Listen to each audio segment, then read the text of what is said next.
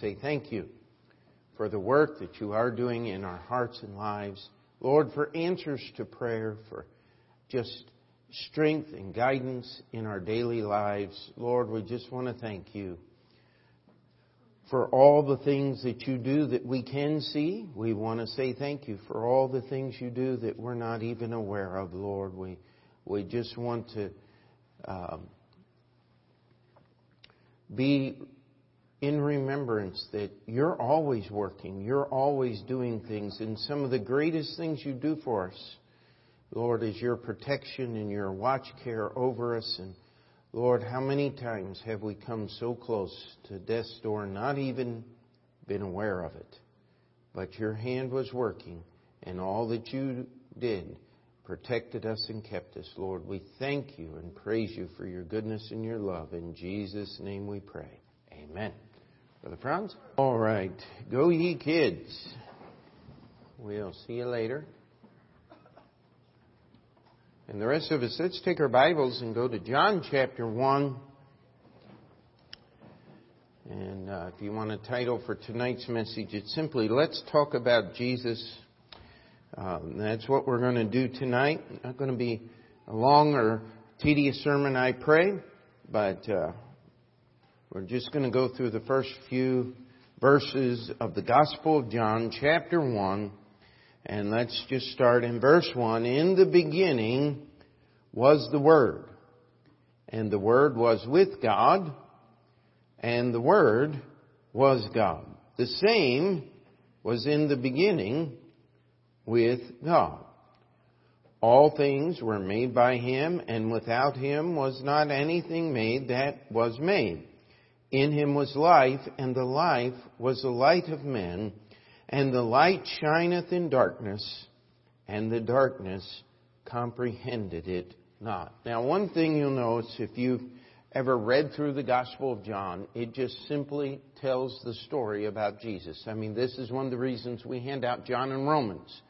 If you want a place to start reading your Bible, if you have someone that says, well, I'm not sure about this. I'd like to read the Bible a little bit. Say, start in the Gospel of John.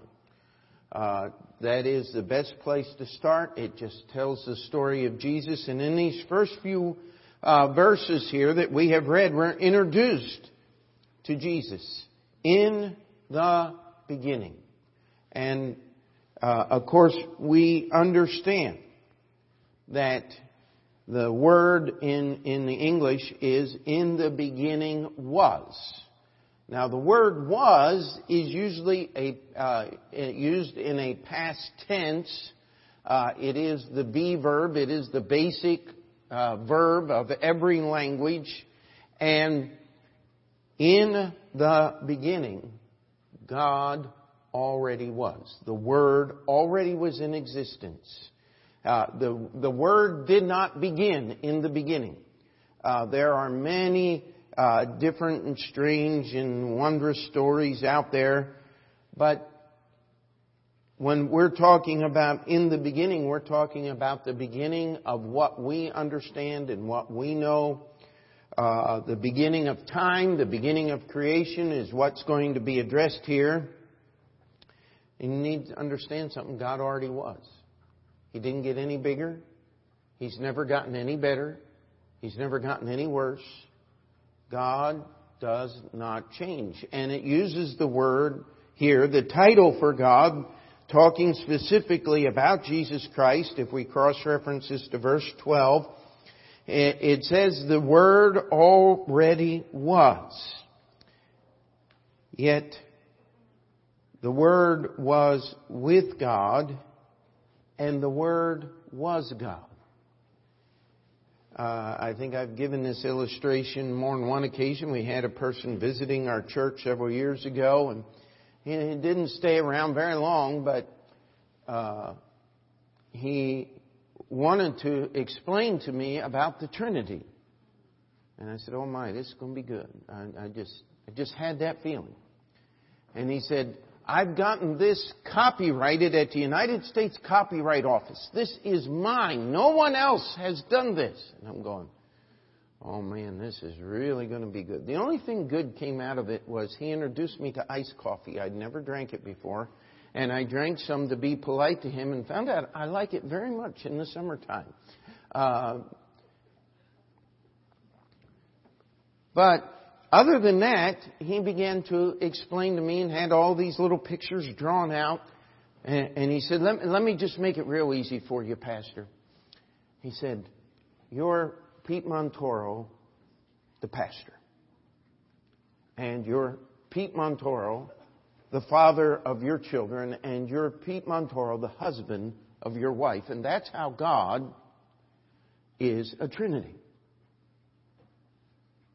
And I looked at him and I tried not to laugh too hard. And I said, Oh, I said, you believe in the modal view of God. And he goes, What? What's that? I said, Well, this is, this is nothing new. I said, This is a classic misunderstanding of the Trinity that God is different persons as He fulfills different offices. He, he just kind of changes. I said, You've got one serious breakdown, and, and of course, I've tried to be kind and sweet over the years, but I didn't feel very kind or sweet at that point. I said, Here's your problem. I said, If Pete Montoro, the pastor, starts having conversations with either Pete Montoro, the father, or Pete Montoro, the husband, the guys in the little white suits are going to come and carry me away. Because God's not schizophrenic. He's not multi-personalitied. He's multi-personed. And, and it takes a little thought. And this is, this is what I'm, every once in a while we just need to stop and we need to think about Jesus. We need to think about God. Those of you that have had the privilege of being married, others if you'll think about your parents or someone that you've been very close to over the years, you can spend an entire lifetime with a person and know nearly everything about them if you work at it. Now, there, there are people that spend a whole lifetime together in marriage or some type of relationship, and, and they don't even know each other's middle name. I mean, they're just, it's a marriage of convenience or a marriage of this or something like that. I mean, we, we see that illustrated in polit- uh, politics in Hollywood. Try to say those both together. That's what I almost just did. Uh, it doesn't work. But uh, you get the same result. But if you have the privilege of spending your entire life trying to get to know someone, you know what you're going to find out?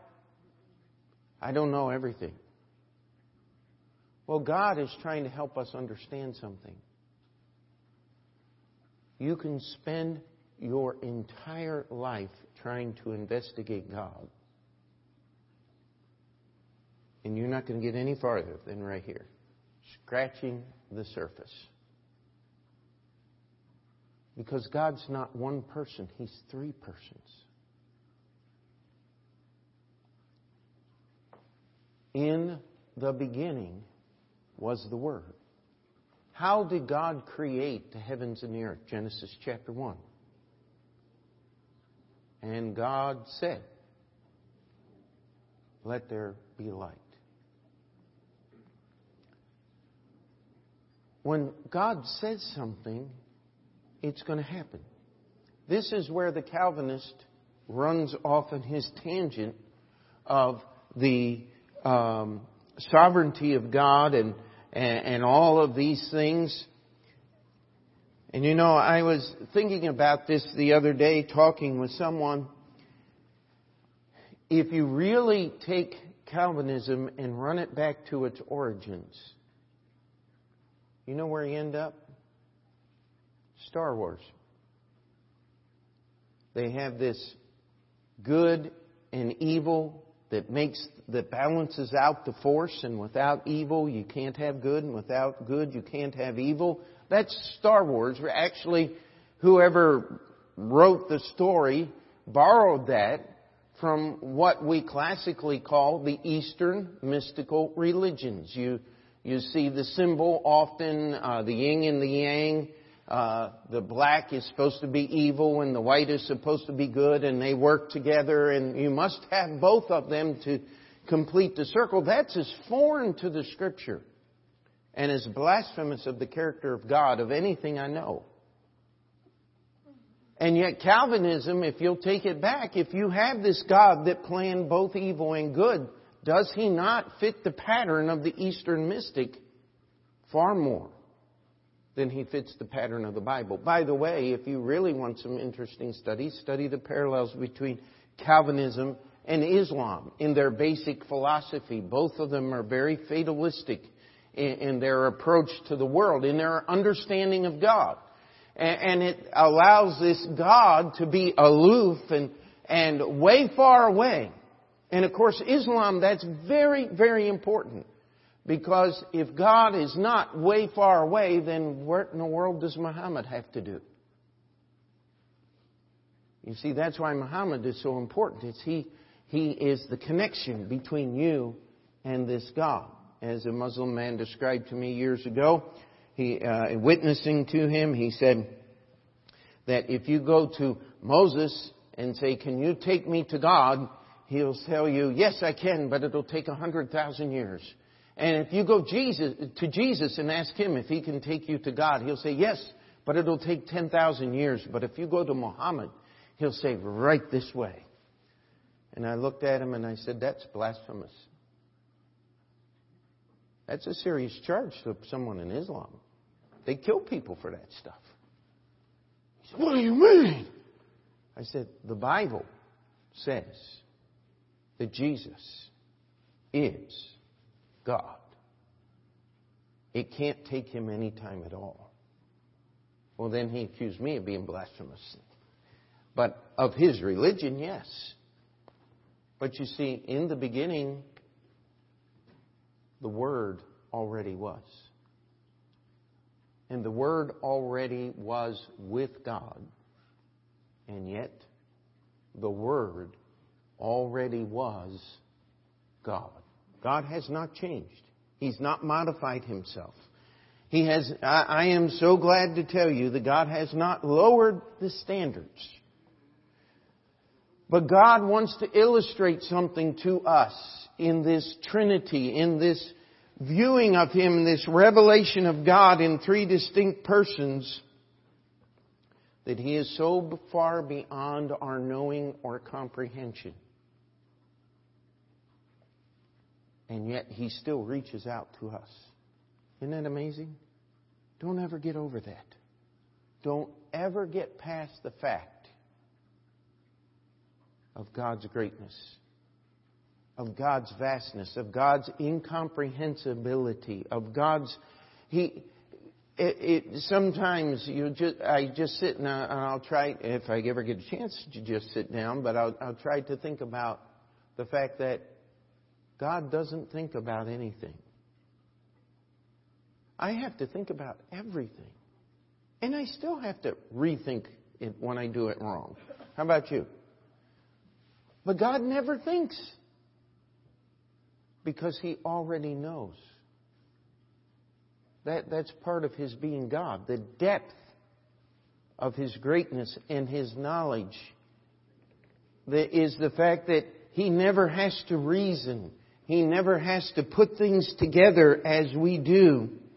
And these first two verses paint to us the first two people, persons of the Trinity. In the beginning was the Word and the Word was with God, and the Word was God. The saying was in the beginning with God.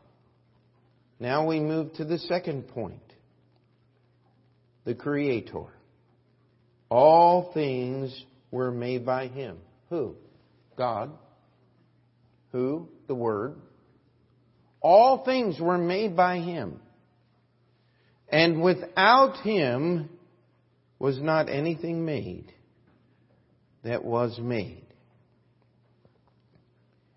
And we go to Genesis and we read how God spoke in light.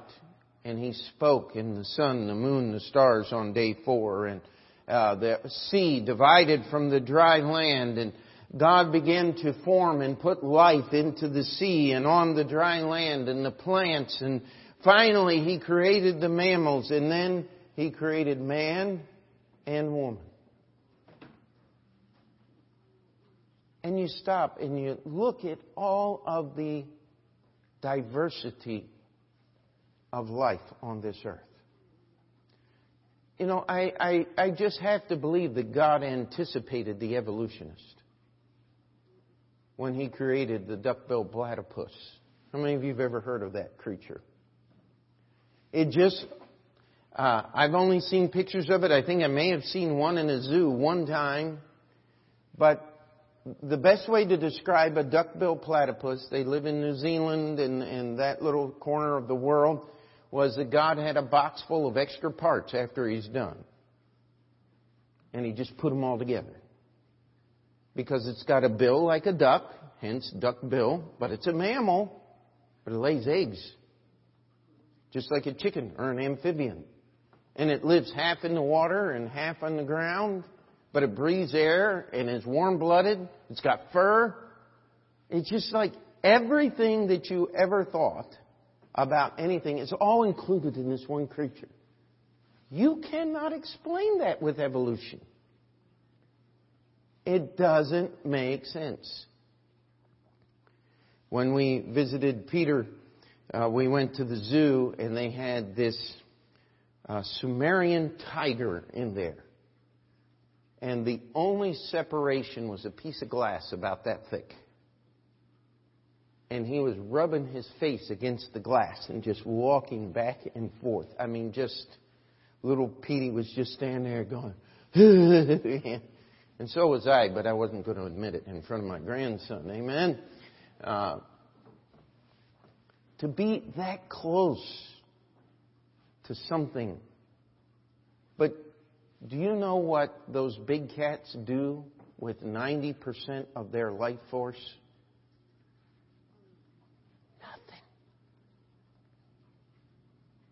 They'll gorge themselves on a meal and then they'll do nothing for a week or more. They'll just lay there. Now, if evolution was true, the lion should have died off a long time ago. Because you're supposed to be more efficient and, and, better worker and more industrious. That's what evolution is supposed to produce. By the way, that's what communism was supposed to produce. I'm still waiting on it. How about you? Uh, almost sounds like the same people came up with the same ideas now, doesn't it? And without him was not anything made that was made. How many times have you been perplexed with life problems? Hmm? And this illustration has been given many times. You get the new whatever it is. Can be assembled by any three year old child holding a PhD from MIT, right? Uh, and it comes in only 40,000 little pieces of various sizes, and you're supposed to assemble it all, and it's never going to look like what the picture looks like.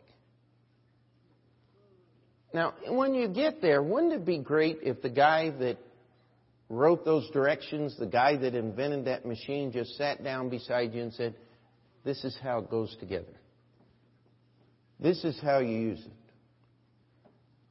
Over the years, the Lord's allowed me to work with some real craftsmen, different things. I think of Roger Hoffman did some of the woodwork in our auditorium here.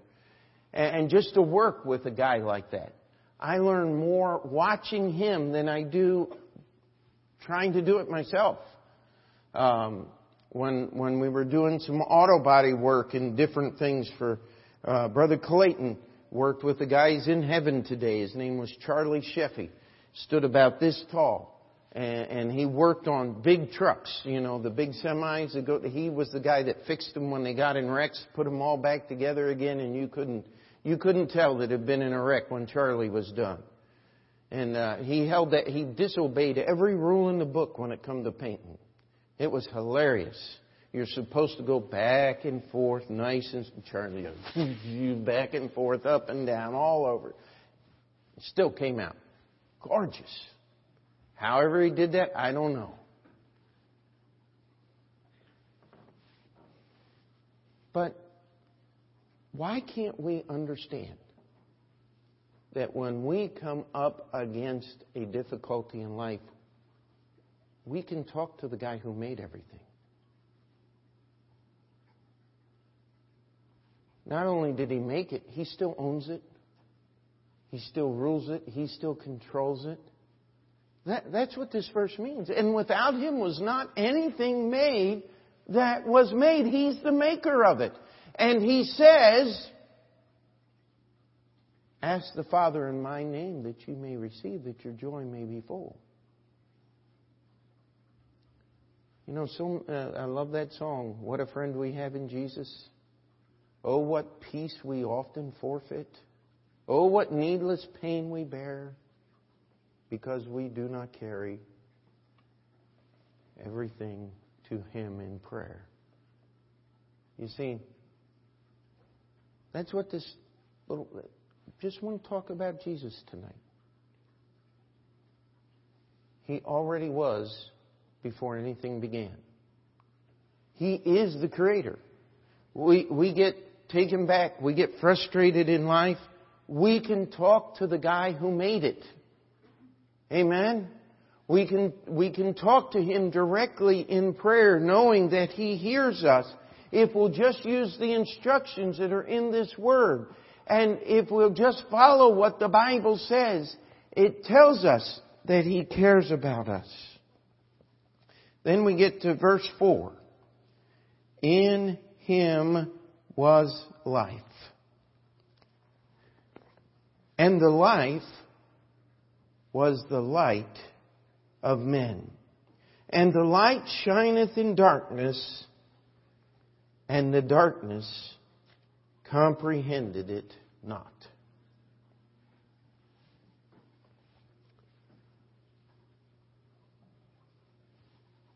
Life. It is a gift from God. This is why, how many of you remember the Terri Schiavo thing in Florida? Where that man got control of his wife's life support system and systematically starved her. It took over three weeks for her to die. That's not prolonging death. That is stamping out life. If someone is quote unquote brain dead on a respirator and you unplug them, if they're dead, actually dead, their body will die in just a few minutes. Depending on how much oxygen has been going through the veins and all of those things, uh, believe it or not, I don't mean to be gory tonight, but dead people can still go through the act of breathing because the oxygen is still in the tissues and, and it's just moving. And it can take 10 or 15 minutes for that to, to uh, work its way out and the person to die. It's, it's uh, not a pleasant thing, but with all of our technology today, uh, we, can, we can prolong death a whole lot better than we can life in some instances. But when a person is dead, they die. When a person is alive, and this has happened on many occasions, the doctor declares him brain dead. They unplug the respirator, and all of a sudden they start breathing. And the doctor says, uh, I don't know what to say. What do you want to do? Hey, plug it back in, man. Let's. Uh, this person's still alive. They're still. They're, they're still showing their body is starting to function on its own. And people say, well, I, I don't want to be like that. I don't want to be in some vegetative state. I don't want to be all crippled up and can't talk and all of these kinds of things. Let me tell you, I can't explain it all, but I will tell you this. Life comes from God. And as a human being, you don't have a right to stop it. In the womb or in the hospital bed. When a person dies, you can't keep them alive.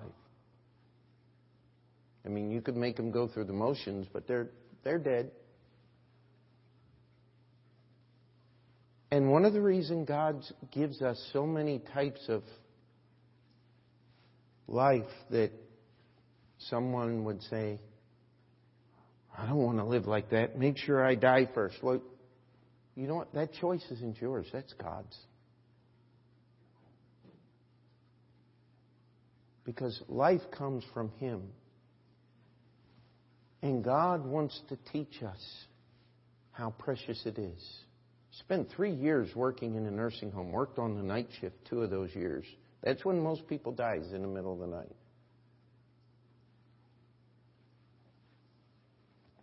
I never met anybody that died easy. That body fought.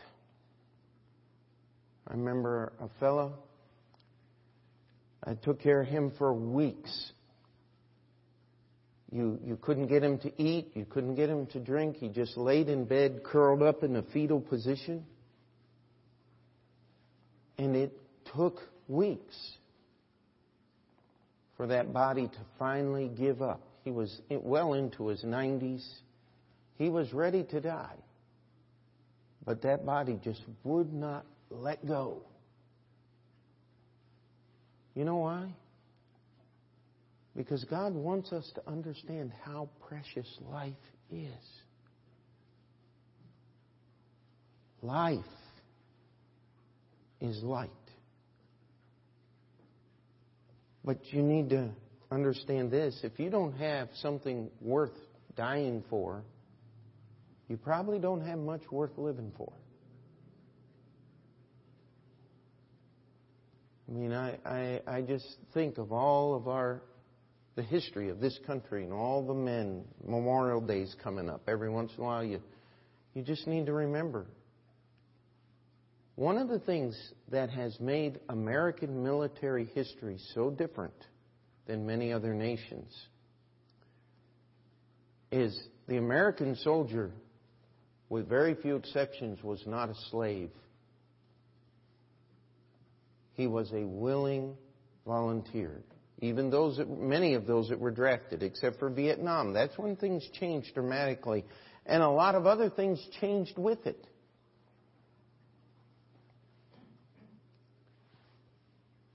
You see, life is light. And one of the things that has never, ever happened, only in novels, does the darkness put out the light. You go into a dark room and you turn on the light switch, and guess what? the darkness goes away. Always does. Always has. Always will. How many of you remember when that light came on in your life and you got rid of the burden of your sin and the darkness of death and had assurance of your eternity? That's because in Him is life, and that life is the light of men, and that light shines in the darkness, and the darkness does not comprehend, does not understand, does not envelop the light. How many millions of miles does light travel across the darkest corners of space? They tell us that some of those stars are a hundred thousand light years away. You know, sometimes I, I wonder if our mathematics might be just a little wrong. And uh, when we when we get to heaven and God gives us a glorified body, we're going to see how different creation is because there's some things about creation we can't understand. Now, if you run into one of those guys who said the earth stands still and everything rotates around the earth, there are people out there that believe that. Uh, I'm not sure that I do. But all of our interplanetary travel, when we send these little satellites out and all that kind of stuff, we just uh, bounce the satellite past Pluto. I think it took 14 years for it to get there, to take some pictures and send it back to Earth. All those calculations are based on a stationary Earth. Interesting. I have a feeling when we get to heaven, we're going to find out we were all wrong about a lot of things. Can I just trust the Creator with that I don't understand? And instead of trying to explain the light, live in the light rather than in the darkness? Amen. You see, this is Jesus. This is what He came to give us. This is who He is. And the Bible is very clear about this. You have to choose to believe in Him. I am so glad I don't have to understand it all. I'll just talk to the guy who made the place. He's the one who wrote the rules. He's the guy that invented it. I, I figure he'll know best what to do with that. That's what I often tell young people. is that don't you think that Jesus would do a better job with your life than you will? Hello? In him is life, and the life is light of men. That's Jesus. And we need to worship Him. We need to pray in His name. We need to understand that He is the answer, not the question. Amen? Let's pray. Dear Heavenly Father, we come before you and we just ask that you would be with us, that you would allow us to spend a little bit of time tonight just thinking about Jesus, trying to understand His greatness and the vastness of the being. One God, three persons, the Word, the Father, and the Spirit. Yet the Creator. Lord, we're so thankful that there is no puzzle to you. There is no brand. There is nothing that is in existence that you did not make. And Lord, your life. And that life is our light. We never have to compromise the light to accommodate the darkness. But the darkness always has to leave when light comes into the room. Help us, Lord, to be your servants, to walk in the steps that you would have us to walk in, to serve you the way that you would have us to live for you. In the name of Jesus, we pray. Before we finish that prayer, as we usually do, we'll take just a moment. And if you need the altar, the altar's open, and then we'll get into our prayer time tonight.